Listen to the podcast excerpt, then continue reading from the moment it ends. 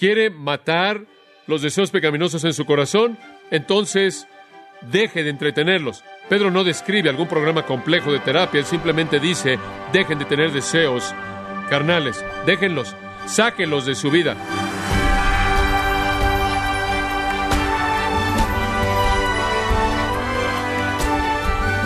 Bienvenido a su programa Gracias a vosotros con el pastor John MacArthur.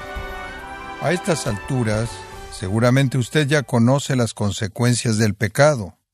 Sin embargo, es posible que no sepa todo lo que Dios ha revelado acerca del pecado. Entonces, ¿qué nos enseñan las escrituras acerca del origen del pecado y cuál es la mejor manera de vencerlo? El día de hoy, el pastor John MacArthur, en la voz del pastor Luis Contreras, nos ayudará a saber cómo lidiar con el pecado en la serie Enfrentando pecados de la mente en gracia a vosotros. Ningún cristiano puede dar testimonio, un testimonio honesto, del hecho de que cuando se volvió un cristiano, el pecado fue borrado. No es así. La tendencia a pecar todavía existe en nuestras vidas. Aunque somos salvos, todavía pecamos. Eh, peor aún, todavía derivamos placer de nuestro pecado. Todavía luchamos con hábitos pecaminosos, no solo actos pecaminosos aislados, y algunas veces caemos en pecados vergonzosos, escandalosos. Nuestros pensamientos y nuestras palabras no siempre son lo que deben ser. Nuestro tiempo con frecuencia es desperdiciado en búsquedas frívolas y mundanas. Nuestras mentes y nuestros deseos con frecuencia están enfocados en cosas pasajeras, nuestros corazones con frecuencia se enfrían hacia cosas santas y evangelísticas. Y podremos hacer la pregunta, ¿por qué es esto así? Si regresamos a Romanos capítulo 6, podríamos concluir que todo debería ser diferente. En el versículo 14 de Romanos 6 dice, porque el pecado no se enseñoreará de vosotros, pues no estáis bajo la ley, sino bajo la gracia. En el versículo 17 dice, pero gracias a Dios que aunque erais esclavos del pecado, habéis obedecido de corazón aquella forma de doctrina a la cual fuisteis entregados, y libertados del pecado, vinisteis a ser siervos de la justicia. Si de hecho el pecado no tiene dominio sobre nosotros, si realmente ya no somos esclavos del pecado, ¿por qué no podemos vivir una vida pura y disfrutar de una conciencia limpia? ¿Por qué ¿Es que esta batalla continúa? Bueno, la respuesta es que todavía hay pecado que permanece dentro de nosotros. Hemos sido salvos del pago del pecado y Cristo tomó el pago en sí mismo al morir en la cruz. Hemos sido salvos del poder dominador del pecado y esto es el dominio poderoso del pecado sobre nosotros ha sido roto y no tenemos que obedecerlo. Inclusive hemos sido salvos hasta cierto grado en la actualidad de la presencia del pecado, porque ya no está con nosotros en todo momento, en toda expresión, y algún día seremos salvos de su presencia en su totalidad. Pero aunque hemos sido salvos y redimidos y perdonados, todavía hay pecado que permanece dentro de nosotros. Ahí yace el problema. El problema es que si usted quiere tener una vida pura y por lo tanto una conciencia limpia, tiene que enfrentar con el pecado que permanece en usted. La pregunta es cómo lo enfrenta. Quiero tomar una ilustración del Antiguo Testamento creo que puede ayudarnos a tener un retrato vívido de cómo enfrentar el pecado que permanece en nuestras vidas para que podamos tener una conciencia limpia. Pase a primero de Samuel capítulo 15. Primero de Samuel capítulo 15. Esta gran historia del Antiguo Testamento tiene la intención de enseñarnos la seriedad del pecado y la justicia de la ira santa de Dios en contra del mismo. No quiero pasar por alto esas verdades ni el valor histórico de esto, pero quiero tomarlo más bien como una ilustración vívida o analogía de cómo los creyentes deben enfrentar el pecado. Retomemos la narración en 1 Samuel 15, versículo 7. Y Saúl derrotó a los amalecitas, y el resto del versículo, desde Ávila hasta llegar a Shur, que está al oriente de Egipto, indica que fue una victoria devastadora, amplia. Él los mató, de extremo a extremo, de adelante hacia atrás, de este a oeste, de norte a sur, una derrota aplastante. Pero, versículo 8, y tomó vivo a Agag, rey de Amalek, pero todo el pueblo mató a filo de espada. Y Saúl y el pueblo perdonaron a Agag, y a lo mejor de las ovejas y del ganado mayor, de los animales engordados, de los carneros y de todo lo bueno, y no lo quisieron destruir, mas todo lo que era vil y despreciable destruyeron. Motivados por la avaricia, motivados por el amor al dinero, se quedaron con los mejores animales, se quedaron con las mejores posesiones, recolectaron el botín de la victoria, ni siquiera hicieron un buen trabajo, por cierto, minucioso de ejecutar a los amalecitas, muchos de ellos escaparon. Y después, lo peor de todo, perdonaron a Gag, perdonaron al rey. ¿Por qué? Porque es que Saúl habría sido tan desobediente. Bueno, no solo fue materialismo, en este caso fue orgullo. Aquí había un monarca aterrador de esta tribu, quien era conocido por todos como el pelador más grande y guerrero y victorioso, delante de quien otros se desmoronaban, Saúl iba a mostrar su gran poder, su gran fuerza, al mostrar el trofeo de Agag y decir, miren lo que tengo, miren a quién derroté. Fue orgullo y materialismo, simplemente fue un corazón malo por parte de Saúl, quien de manera abierta desobedeció a Dios, pero el pecado fue tan serio que Dios inmediatamente derrocó a Saúl, lo quitó del trono y a todos sus descendientes para siempre del trono. Observen el versículo 23, de hecho podremos comenzar en el versículo 22. Y Samuel dijo, se complace Jehová tanto en los holocaustos y víctimas como en que se obedezca las palabras de Jehová. ¿Se acuerda usted de que Saúl se había quedado con algunos de los animales para ofrecerlos como sacrificios y Dios está hablando a él a través de Samuel diciéndole, ¿crees que me interesan los holocaustos? Lo que quiero es obediencia. Ciertamente el obedecer es mejor que los sacrificios y el prestar atención que la grosura de los carneros, porque como pecado de adivinación es la rebelión, y como ídolos e idolatría la obstinación y después el derrocamiento del rey, por cuanto tú desechaste la palabra de Jehová, él también te ha desechado para que no seas rey. Y entonces él fue depuesto, un asunto serio. Ahora vaya al versículo 32. Después dijo Samuel, traedme a Agag, rey de Amalek. Ahora usted tiene que saber que de la gente de Amalek que había sobrevivido, Probablemente de alguna manera estuvieron en contacto con su rey y mientras su rey estuviera vivo, sentían que su pueblo todavía tenían razón de existir, su rey estaba todavía vivo, todavía estaban intactos y lo que estaba pasando tras bambalinas era que los miembros sobrevivientes estaban comenzando a reforzar y revivir la realidad de su rey. Samuel dijo, tráiganme a Agag, el rey de Amalek y Agag, pensando que todo iba a estar bien. Saúl ya está fuera del trono, todo está perdonado, entra con gusto.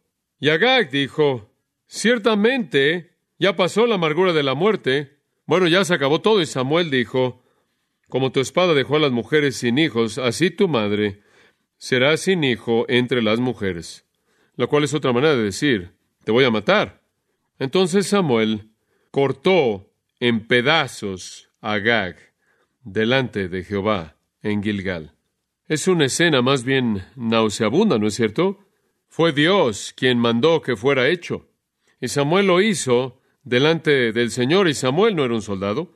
Samuel era un sacerdote. Pero aquí estaba Dios enviando juicio divino a partir de ira santa en contra del pecado. A diferencia de Saúl y el resto de los israelitas, Samuel cumplió con los mandatos del Señor. Este es un retrato tremendo de la actitud de Dios en contra del pecado.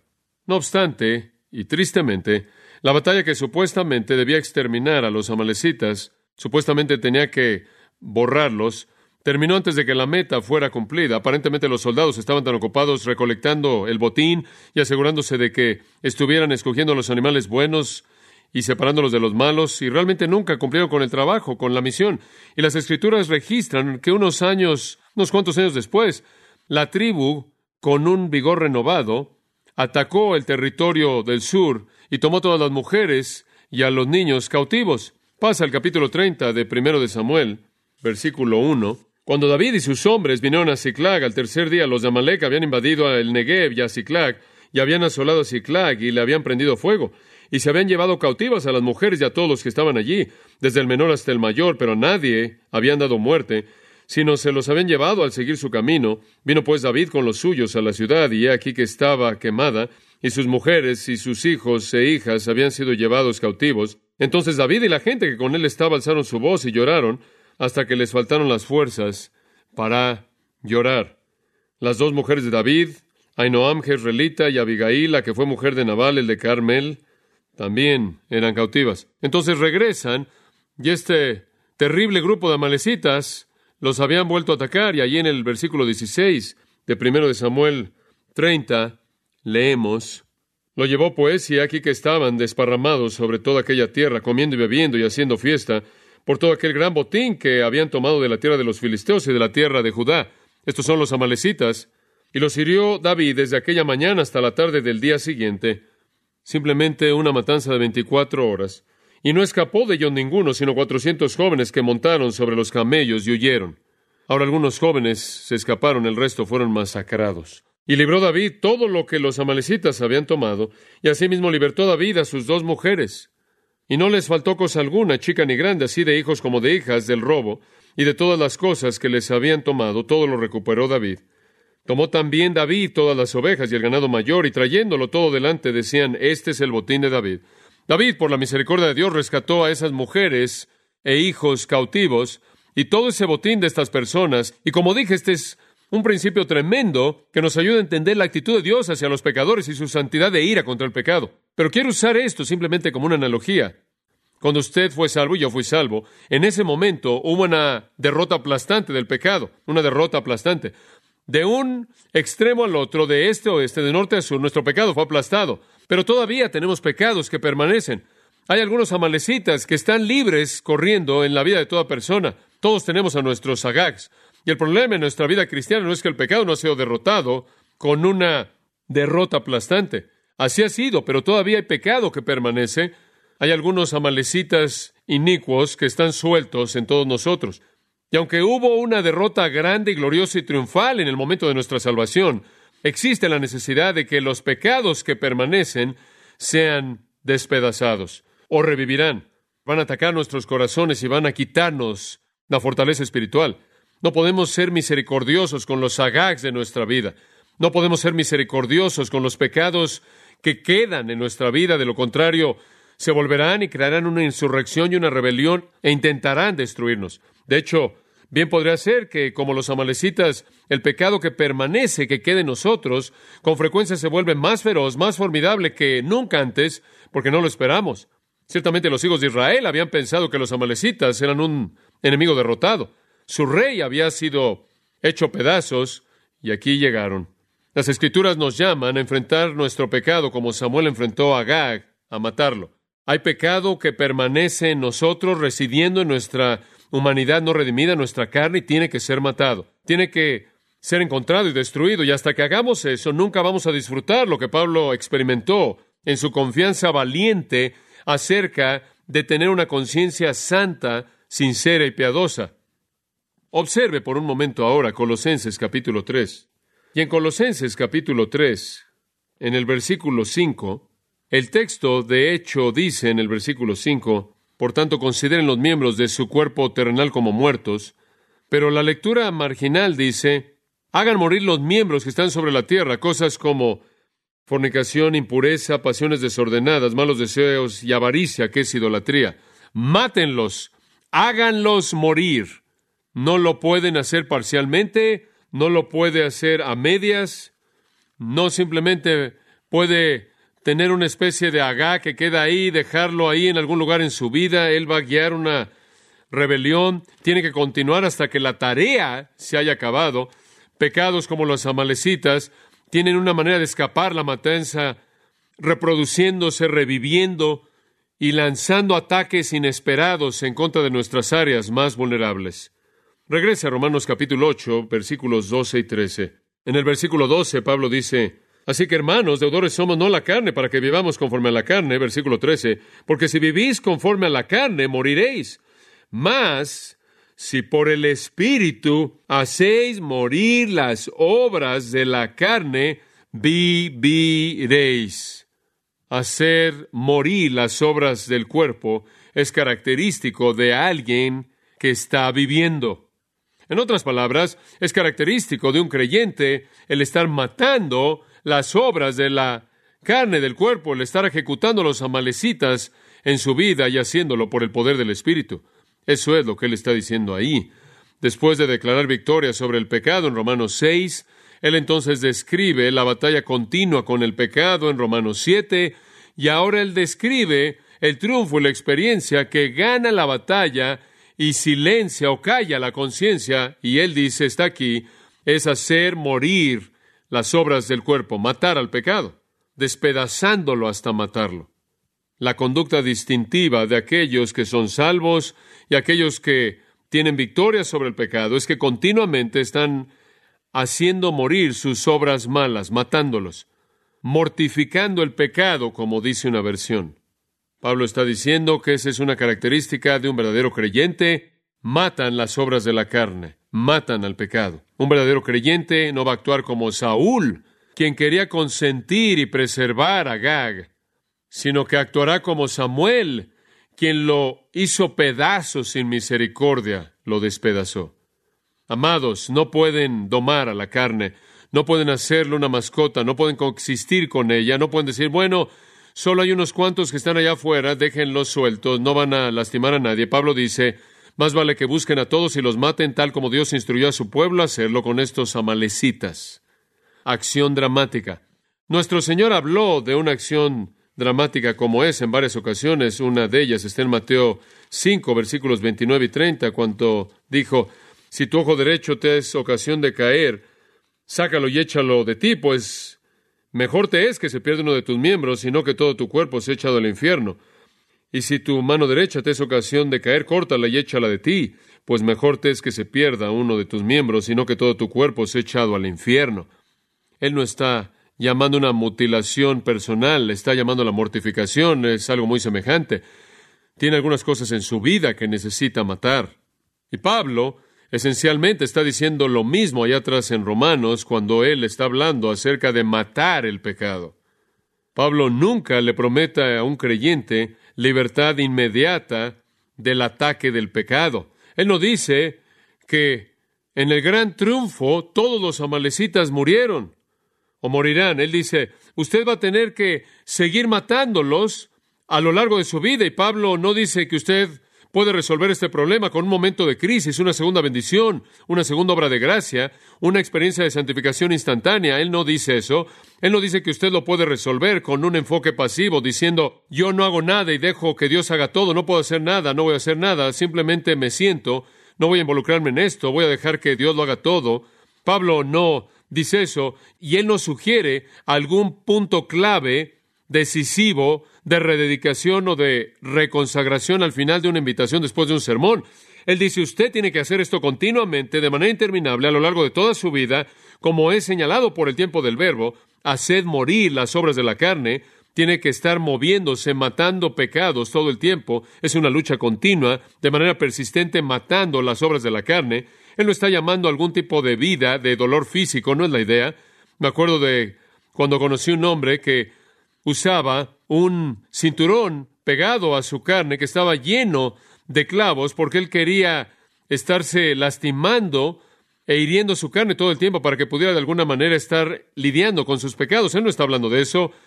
Pablo no está llamando a una vida en la cual usted está aplicando dolor a su vida. Él no está llamando a una privación de monasterio. Él no está llamando a una mutilación personal. Él no quiere tener nada que ver con el castigo externo personal.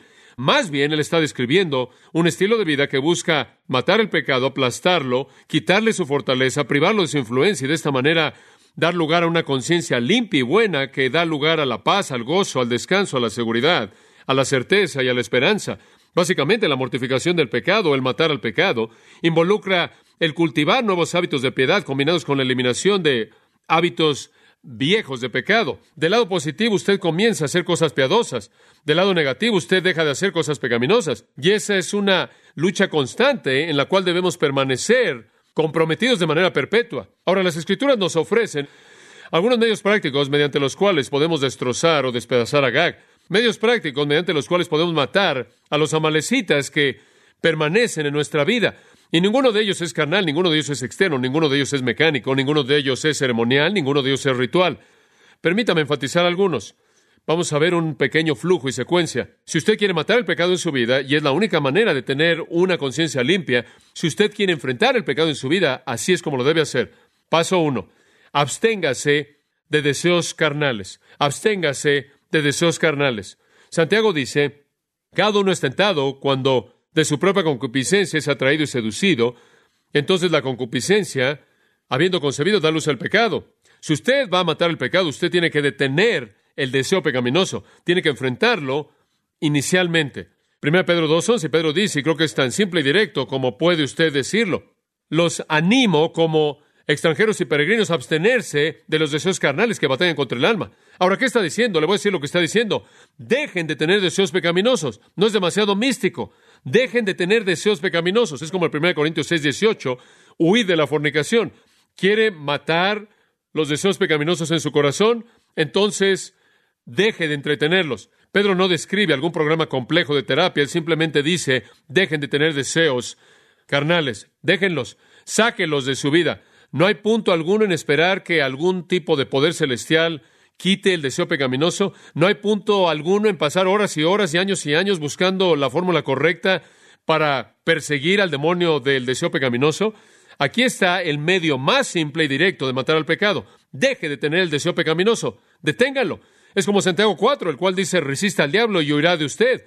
Deje de tener el deseo pecaminoso y usted dejará de pecar. Dice usted, pero ¿cómo dejas el deseo pecaminoso? ¿Cómo puedes detenerlo? Bueno, vayamos a Romanos 13 y 14, y aquí hay otro mandato muy simple, al final del versículo, y no proveáis para la carne ni sus deseos.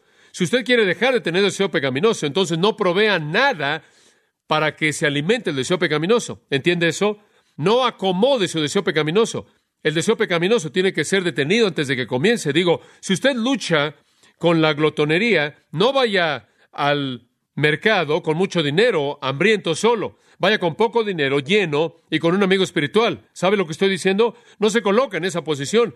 Si usted se ve tentado por el deseo sexual, no llene su mente con las imágenes que alimentan la tentación. No vayan a una película que demuestre ese tipo de cosas, o lea una novela que trata de eso, o vea programas en televisión que alimentan eso y después se pregunta por qué siempre está luchando con el deseo pecaminoso y por qué siempre tiene una conciencia que lo acusa. No provea para los deseos de la carne, es como matarla de hambre. A mí antes me gustaban las papitas, no es un pecado, pero un punto de ilustración. Las papitas no son buenas para mí, me dijo el doctor. La única manera en la que puedo dejar de comer papitas es no estar cerca de ellas. Si están cerca, me las voy a comer, me las como en moderación, pero si no están cerca de mí, no tengo problema alguno.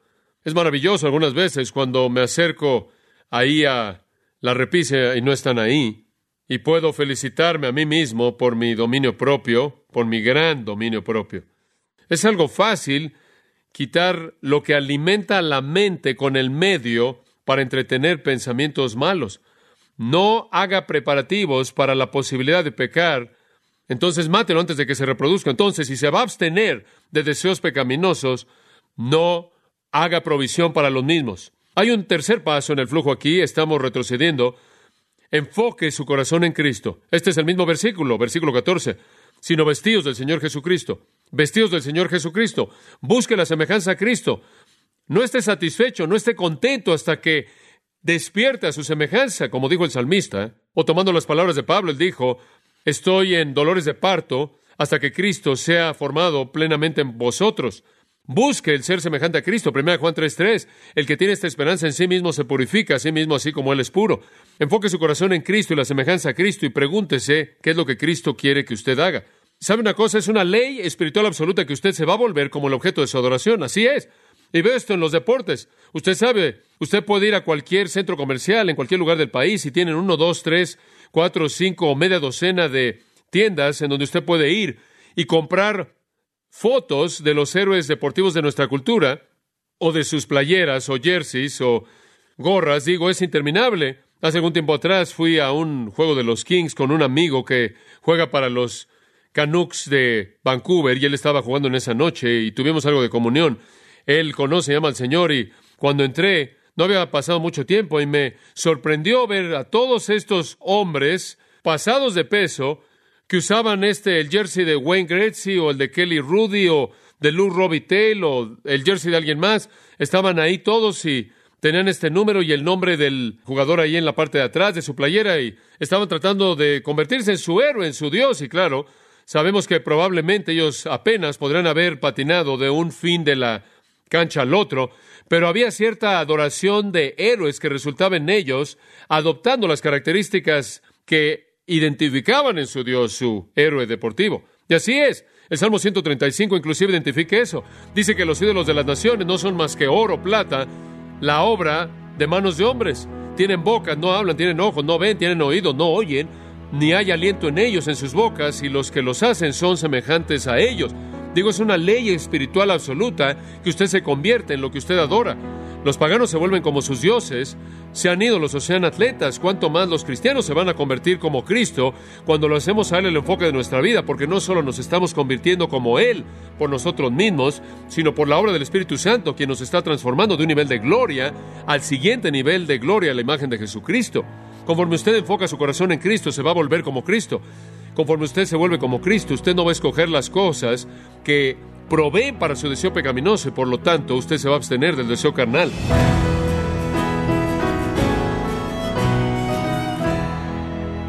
Ha sido el pastor John MacArthur quien nos animó a hacer morir el pecado, aplastándolo y privándolo de su capacidad de influir en nuestras vidas.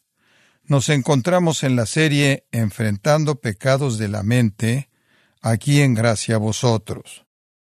Estimado oyente, quiero recomendarle el libro El corazón de la Biblia, en donde John MacArthur seleccionó versículos significativos que abarcan los grandes temas de la Biblia, para de ahí extraer principios fundamentales de la vida de todo creyente. Adquiéralos en gracia.org o en su librería cristiana más cercana.